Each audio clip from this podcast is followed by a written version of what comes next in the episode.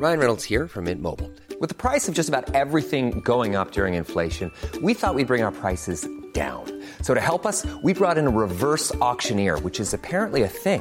Mint Mobile unlimited premium wireless. Ready to get 30, 30, bit to get 30, bit to get 20, 20, 20, bit to get 20, 20, bit to get 15, 15, 15, 15 just 15 bucks a month. So, Give it a try at mintmobile.com slash switch.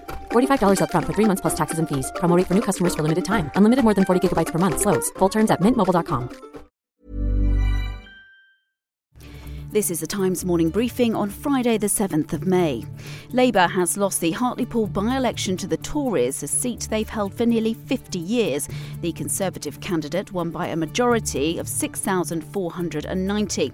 The results will heap pressure on Labour leader Sir Keir Starmer, who vowed to turn the party into a winning force again when he took over from Jeremy Corbyn.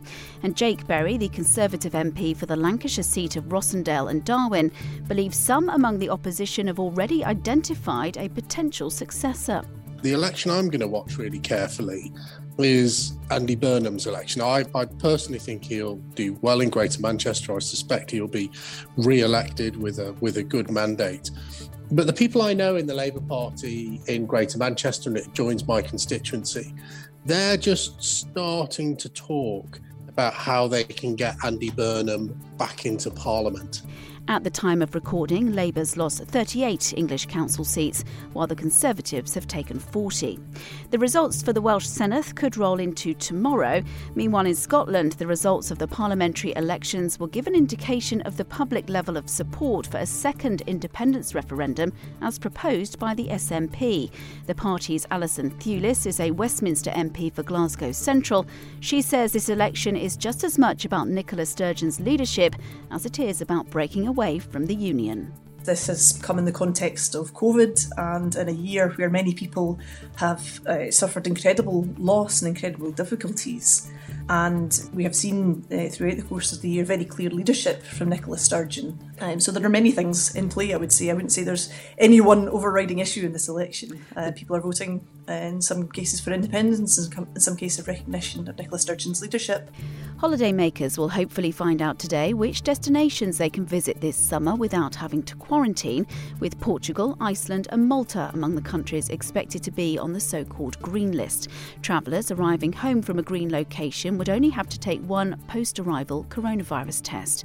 But The Sun's travel editor Lisa Minot says we shouldn't get our hopes up too much. I can see probably only two or three destinations that would be properly open to Brits from May the 17th. And we're talking about the likes of Gibraltar, Malta, possibly Portugal. That would be the big one if Portugal was included because their numbers are very low. And um, there will be other countries on the list, but they're countries that won't let us in, the likes of Australia and New Zealand. And the cost of single use carrier bags is going up in England from 5 to 10 pence from the 21st of May. The government's also extending the charge to cover all businesses, including corner shops. The 5p levy on plastic bags was introduced in 2015 and has resulted in a 95% fall in their use. This podcast was brought to you thanks to the support of readers of The Times and The Sunday Times. Subscribe today and get one month free at thetimes.co.uk forward slash Times News Briefing.